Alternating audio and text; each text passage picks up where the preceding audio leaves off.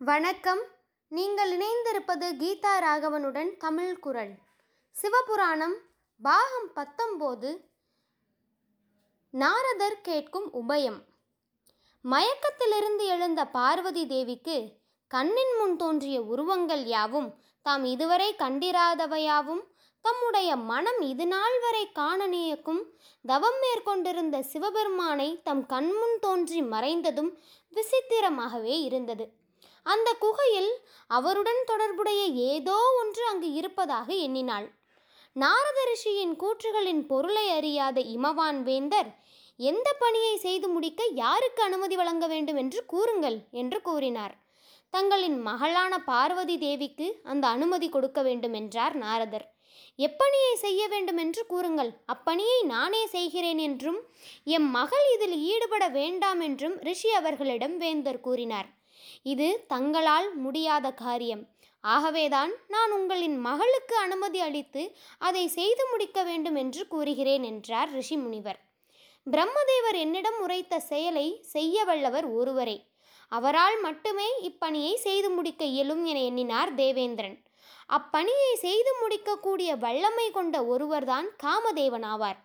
தேவேந்திரன் அவனை எண்ணிய கனப்பொழுதில் காமதேவன் ரதிதேவியுடன் அங்கு உதயமானார்.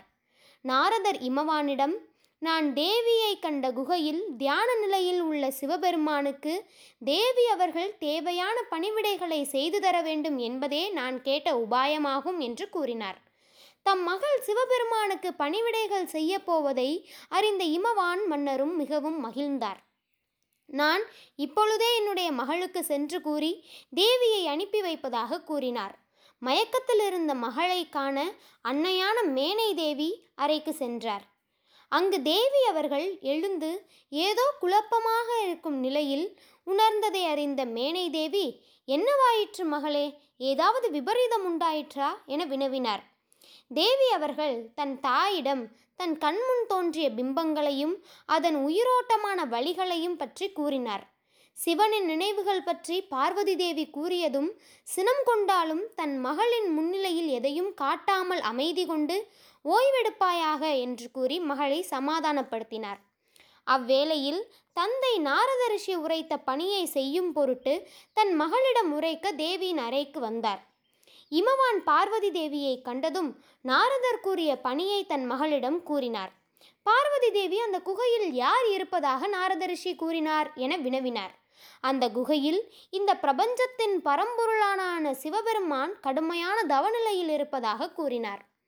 இதை கேட்டதும் பார்வதி தேவி மிகவும் மகிழ்ச்சியடைந்தார் ஏனெனில் தன்னுடைய இளம் வயதிலிருந்து சிவனை பற்றிய சிந்தனைகளும் சிவ எண்ணங்களும் மென்மேலும் அதிகமாயின.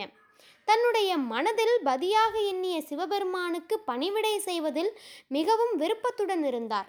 ஆனால் பார்வதி தேவியின் தாய் சிவனுக்கு என் மகள் பணிவிடைகள் செய்வதில் விருப்பமில்லை என்றும் தன்னுடைய மகள் அங்கு செல்ல மாட்டாள் என்றும் கூறினார்.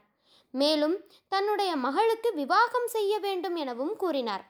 இதை கேட்டதும் பார்வதி தேவியும் இமவான் மன்னரும் அதிர்ச்சியடைந்தனர். இமவான் மன்னர் தன்னுடைய மனைவியை சமாதானப்படுத்த முயன்றார். இருப்பினும் எவ்வித இனிமையான சொற்களுக்கும் உடன்பட மறுத்தார் அன்னையான மேனைதேவி. தேவேந்திரன் முன் தோன்றிய காமதேவன் தேவேந்திரனை பணிந்து நின்றார்.